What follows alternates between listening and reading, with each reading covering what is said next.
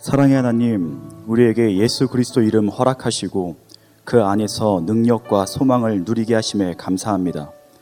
오늘도 주님을 사모함으로 나온 우리 모두에게 주의 은혜와 사랑 더욱 더하여 주옵시고 전하는 자나 듣는 자 모두 성령 충만하여 주님의 임재 안에 거하게 하여 주옵소서. 그렇게 하실 것을 기대하고 믿사오며 살아계신 우리 주 예수 그리스도 이름으로 기도드립니다. 아멘. 할렐루야 이른 아침부터 주의 말씀을 소망하여 오신 모든 성도님들을 축복하고 환영합니다. 이 시간 우리가 오늘 함께 나눌 말씀은 다니엘서 7장 23절에서 28절 말씀입니다. 제가 한 절, 여러분이 한 절 교독하여 읽도록 하겠습니다. 모신자가 이처럼 이르되 넷째 짐승은 곧 땅의 넷째 나라인데 이는 다른 나라들과 달라서 온 천하를 삼키고 밟아 부서뜨릴 것이며 그 열불은 그 나라에서 일어날 열 왕이요 그 후에 또 하나가 일어나리니 그는 먼저 있던 자들과 다르고 또 새 왕을 복종시킬 것이며 그가 장차 지극히 높으신 이를 말로 대적하며 또 지극히 높으신 이의 성도를 괴롭게 할 것이며 그가 또 때와 법을 고치고자 할 것이며 성도들은 그의 손에 붙임 바 되어 한 때와 두 때와 반 때를 지내리라. 그러나 심판이 시작되면 그의 권세를 빼앗기고 완전히 멸망할 것이요. 나라와 권세와 온 천하의 나라들의 위세가 지극히 높으신 이의 거룩한 백성에게 붙임 바 되리니 그의 나라는 영원한 나라이라. 모든 권세 있는 자들이 다 그를 섬기며 복종하리라. 그 말이 이에 그친지라 나 다니엘은 중심에 번민하였으며 내 얼굴 빛이 변하였으니 내가 이 일을 마음에 간직하였느니라. 아멘. 오늘로써 우리는 다니엘서 7장에 나오는 내 짐승 환상에 대한 말씀을 마무리 지으려 합니다. 우리가 약 일주일 정도 이 말씀을 함께 나누어 잘 아시는 바와 같이 이 내 짐승은 다니엘 시대와 그 이후 시대에 나타나는 내 제국에 대한 환상이었습니다.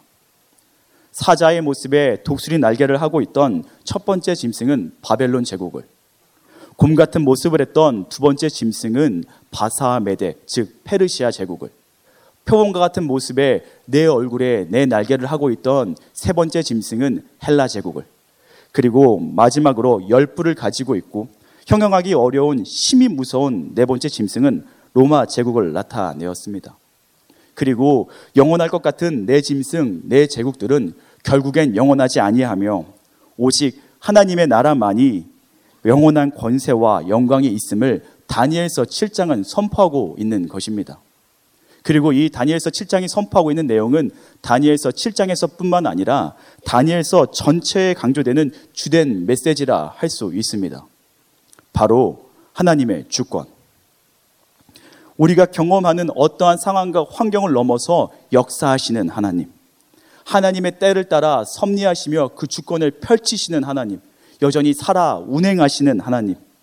바벨론보다 로마보다 그 어떠한 짐승보다 그리고 우리가 살아가는 이 현실의 아픔과 고난보다 이 세상보다 더 크고 위대하시며 영원하신 하나님이 계시다는 것을 그리고 그분께 소망을 두며 시선을 두고 살아가야 한다는 것을 그리고 그렇게 살아가는 삶이 진정한 지혜로운 삶이라는 것을 그런 삶이 어떠한 삶인지를 보여주고 있는 것이 바로 다니엘서입니다.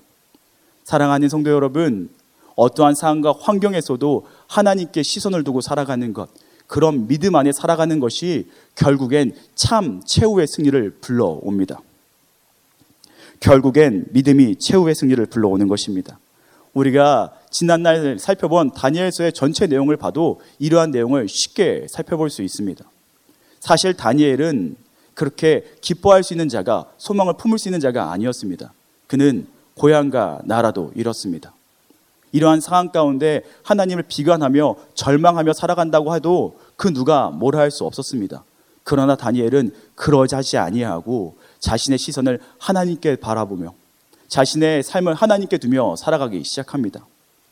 가면이 주변 사람들처럼 바벨론화 되어서 세상 사람 세상 사람처럼 살아간다고 하더라도 그 누가 손가락질 하지 않았을 것입니다.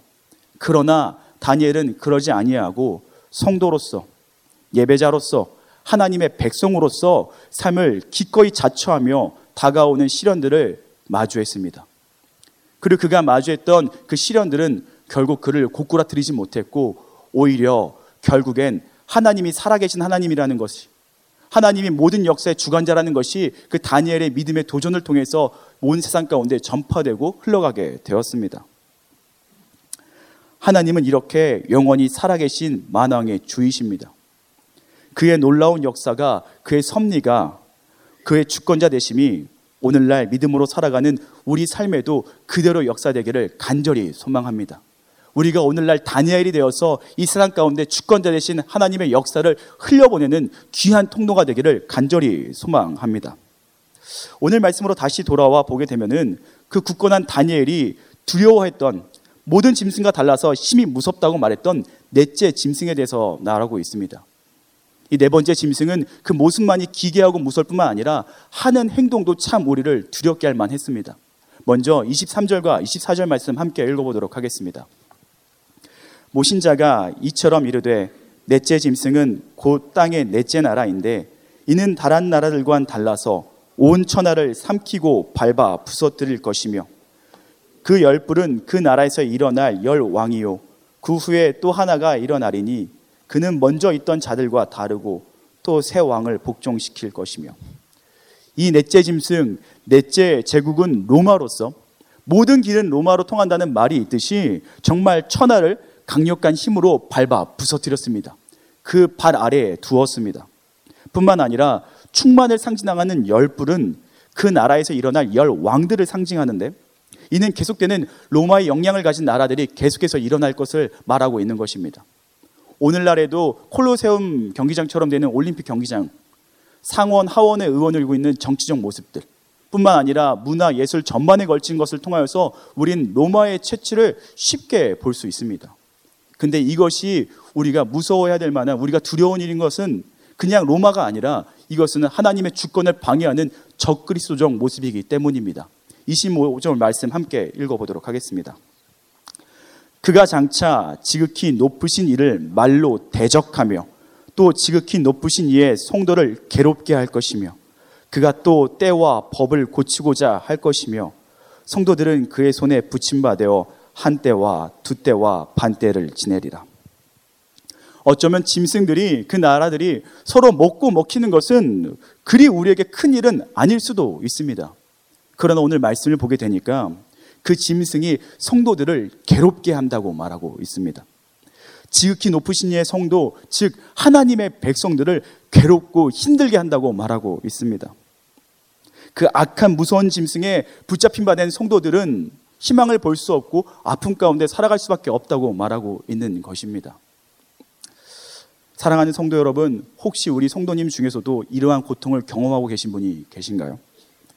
세상의 공수 권세 잡은 그 악한 적그리스도가 그 베푸는 억압과 고통 속에 괴로움과 답답함을 경험하는 성도님들 계신가요? 혹시 자신은 잘못한 것 하나 없는데 시대의 제약으로 바벨론에 붙잡힌 바 되었던 다니엘과 같이 그저 크리스천으로서 성경이 말하는 믿음의 삶을 살았을 뿐인데 이 악한 세대 때문에 돌아오는 것이 아픔과 고통만을 경험하고 있는 성도님들이 계신가요? 참 선하게 살았는데 참 그래도 말씀대로 순종하며 열심히 살아왔는데 돌아오는 것은 욕먹음과 억울함만이 있는 성도님이 계신가요? 하나님께 하나님 정말 알고는 있지만 두렵고 떨리는 마음으로 묻습니다. 하나님 정말 여전히 살아계신 한 거죠? 라는 기도를 드려본 적이 있나요? 사랑하는 성도 여러분, 그러나 그럼에도 불구하고 하나님은 여전히 살아 계십니다. 한 때와 두 때와 반 때가 지나면 하나님의 정하신 그 때가 지나면 우리를 고통스럽게 했고 우리를 답답하게 했고 우리 힘들게 했던 그 모든 것들이 모든 문제가 무너질 것입니다. 악한 세상 속에서 미련하게도 지켰던 그 믿음의 하루하루가 이제는 빛나는 승리로 이어질 것을 반드시 경험하게 되는 역사를 우리가 누릴 것입니다. 26절에 그러나의 반전을 기대하는 우리 되기를 간절히 소망합니다. 26절과 27절 말씀 함께 읽어보도록 하겠습니다. 그러나 심판이 시작되면 그는 권세를 빼앗기고 완전히 멸망할 것이요. 나라와 권세와 온 천하의 나라들의 위세가 지극히 높으신 이의 거룩한 백성에게 붙임 바 되리니 그의 나라는 영원한 나라이라 모든 권세에 있는 자들이 다 그를 섬기며 복종하리라. 아무리 적 그리스도가 우리를 대적하는 자가 강해 보이나 그는 결국엔 고꾸라질 것입니다. 그러나 그러나 하나님 때가 이르면 그 대적자는 끝나는 것이고 그 모든 것은 물거품이 될 것입니다. 왜냐하면 이 모든 역사의 주관자는 바로 하나님이시기 때문입니다. 그 모든 것들은 결국 없어질 것이요 하나님만이 영원하시기 때문입니다. 아침 안개가 아무리 기승을 부린다고 하더라도 그 아침 안개가 한 치 앞을 가린다고 하더라도 우리를 답답하게 하고 어렵게 하고 힘들게 한다고 할지라도 해가 뜨고 그 태양 아래 해가 뜨게 되면 그 모든 아침 안개가 사라지듯이 악한 권세가 우리를 답답하게 하고 우리의 한치 앞을 가린다고 할지라도 우리를 힘들게 하고 우리를 눈물 질게 한다고 할지라도 하나님의 때가 이르면 하나님이 섭리하시기 시작하시면 그 악한 권세는 당연히 자연스레 물러나고 멸망하게 될 것입니다.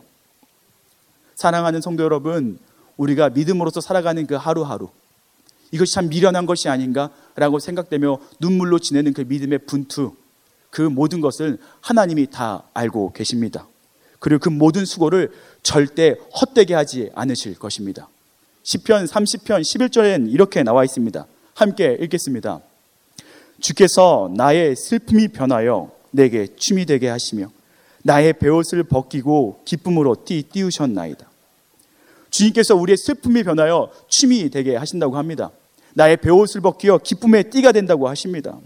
이것이 하늘나라를 소망하는 자들의 기쁨이 될 줄로 믿습니다. 우리가 하나님을 소망하고 바랄 때 그 하나님의 그 기쁨을 기대할 때 우리가 멈춰있던 믿음의 발걸음을 뛸 수가 있는 것입니다. 아무리 이 세상이 악하다고 할지라도 우리가 이 두 발이 아무리 이 세상 가운데 붙어 있다 할지라도 우리 영혼이 저 천국에 있을 때 우리는 멈추지 않고 달려갈 수 있을 것입니다. 달리는 것이 아니라 하나님을 기대하며 춤추는 역사가 일어날 줄로 믿습니다. 아무리 오늘 내가 지키는 믿음의 삶이 겉으로는 패배인 듯 보이나 그것은 완전한 패배가 아니라 오히려 영원한 승리로 이끌어지는 전조임을 잊지 않는 우리 되기를 간절히 소망합니다. 이런 상상을 한번 해보았습니다. 다니엘이 만약 벨드사살로 살았다면 어떠했을까? 영원할 것 같았고 찬란했던 그 바벨론은 다니엘을 포로로 붙잡고 있었던 그 바벨론은 다니엘에게 벨드사살로 살라고 말합니다. 다니엘의 이름의 뜻은 하나님은 나의 심판자인데 벨드사살은 바벨론 신인 벨을 찬양하는 벨이여 나의 생명을 보호하소서라는 뜻입니다. 그러니까 영원할 것 같은 그 바벨론은 너 이제 하나님의 백성임을 버리고 이 세상 가운데서 편하게 살라고 말합니다. 이 세상 가운데서 안전하게 살라고 말합니다. 실제로 그 당시 다니엘은 다니엘이 아니라 벨리살로 살았던 것이 더 편했을 것입니다. 더 쉬웠을 것입니다. 당장에 취할 수 있는 세상적 평안과 이득이 있었을 것입니다.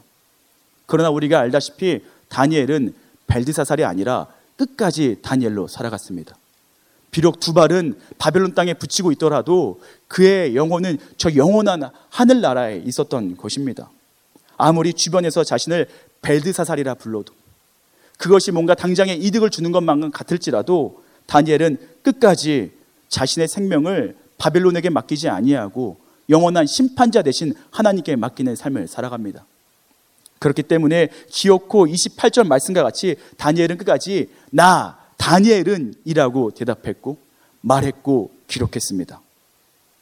다니엘은 없어질 문명의 틈 바구니에서 뭔가를 얻고자 하는 삶이 아니라 영원한 하늘나라를 바라보는 소망의 삶을 살아갔던 것입니다. 그리고 그의 삶이 어떻게 되었습니까?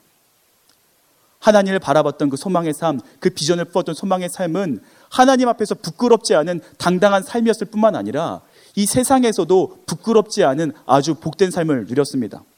만약 다니엘이 벨드사살로 살았다면 바벨론이 주는 그 영광에 취해서 취중에 살았다면 그는 바벨론이 무너질 때 함께 무너지는 망한 인생이 되었을 것입니다. 그러나 그는 무너져 버릴 바벨론의 소망을 두는 것이 아니라 하나님 나라의 소망을 두었기 때문에 바사와 메대 페르시아가 온다고 하더라도 그는 존귀함 받는 자가 되었던 것입니다. 뿐만 아니라 무엇보다 영원하지 않은 이 삶이 끝난다고 할지라도 저 영원한 나라에서 다니엘은 승리자로서 믿음을 지켰던 영광스러운 자로서 더 기쁜 삶을 누렸을 것입니다. 사랑하는 성도 여러분, 우리도 그 기쁜 삶을 승리자의 삶을 누리는 우리 되기를 간절히 소망합니다. 우리도 이 약한 세상을 살아갈 때 벨디사살로 살아가고 싶은 순간들이 있을 것입니다. 눈 한번 딱 감으면 되니까. 볼 것 많고 들을 것 많고 취할 것 많고 감치면 감춰질 것 같은 이 세상 속에서 하나님 앞에 얼굴을 가리고 벨드사살처럼 모든 사람들이 그러하니까 세상 가치가 이러하니까 성경은 잠시 덮고 벨드사살로 살아가고 싶은 순간들이 분명 있을 것입니다. 그러나 사랑하는 성도 여러분, 그 벨드사살의 삶은 영원하지 않습니다. 그 바벨론은 끝이 납니다.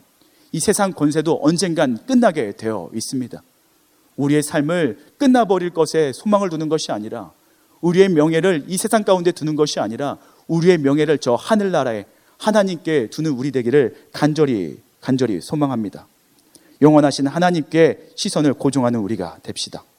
바벨론보다 크신 하나님, 이 땅에 어떠한 것보다 그 내짐승보다 크고 위대하신 영원하신 하나님을 바라보는 삶을 살아가기를 간절히 간절히 소망합니다. 설교를 마무리 지으려 합니다. 우리는 다니엘서 7장을 통하여서 오직 영원한 것은 하나님의 나라임을 바라보았습니다. 영원할 것 같았던 그 어떤 것도 결국엔 영원하지 못했고 그 하나님의 영광 앞에 무릎 꿇을 수밖에 없었습니다. 그것은 내 나라뿐만 아니라 오늘에도 마찬가지입니다. 영원할 것 같은 찬란한 나의 시대도 언젠간 끝이 납니다. 또 영원할 것만 같은 고통과 답답함의 시간도 끝은 분명히 있습니다. 나를 향해 쏘아대는 그 사람들의 소리도 그 세상의 소리도 또 영원하지 않습니다. 오직 영원한 것은 하나님의 나라입니다. 오직 영원한 것은 우리의 주 대신 여호와의 강인한 손입니다. 이것이 우리에게 위로가 되고 소망이 되고 능력이 되기를 간절히 소망합니다. 우리가 어떠한 현실을 경험하고 있을지라도 그것이 찬란하던 그것이 고난이 되던 눈물이 되던 이것은 영원하지 않습니다. 우리가 이 영원하지 않은 것에 마음을 뺏겨 살아가는 것이 아니라 하나님께 시선을 두고 영원하신 하나님께 비전을 마음에 품고 살아가는 우리 되기를 간절히 소망합니다. 세상 속에서 순전한 믿음으로 살아가는 것이 때로 미련해 보인다고 하더라도 그럼에도 불구하고 벨드사살이 되는 것이 아니라 최후가 최후의 승리를 맞이하는 다니엘로 사는 우리 되기를 간절히 소망합니다. 성도요 예배자로 크리스천으로 살아가는 우리가 되기를 간절히 소망합니다. 위협이 되어 보이는 이 세상의 짐승들은 결코 영원한 주님의 나라를 침략할 수 이길 수 없습니다. 예수 그리스도께서 이렇게 말씀하십니다. 이것을 너에게 이르는 것은 너희로 내 안에서 평안을 누리게 하려 함이라. 세상에선 너희가 환란을 당하나 담대하라. 내가 세상을 이겨노라. 아멘. 우리 함께 기도하도록 하겠습니다. 만왕의 왕 되시며 영원한 생사 화복의 주관자 되신 하나님, 우리에게 예수 그리스도 그 승리의 이름을 주사 그 안에서 기쁨을 누리게 하시고 평안을 누리게 하심에 감사합니다. 주님, 우리에게 흔들리지 않는 믿음의 눈을 허락하여 주옵소서. 영원히 주님의 손을 잡고 동행하는 그 기쁨으로 살아갈 수 있도록 하여 주옵소서. 우리의 명예를, 우리의 소망을 세상 가운데 두는 것이 아니라 영원한 하나님 나라에 두며 살아갈 수 있도록 우리의 발을 붙들어 주옵소서. 그렇게 하실 것을 믿사오며 영원히 살아계시고 영원한 만왕의 주관자 되신 예수 그리스도의 이름으로 기도드립니다.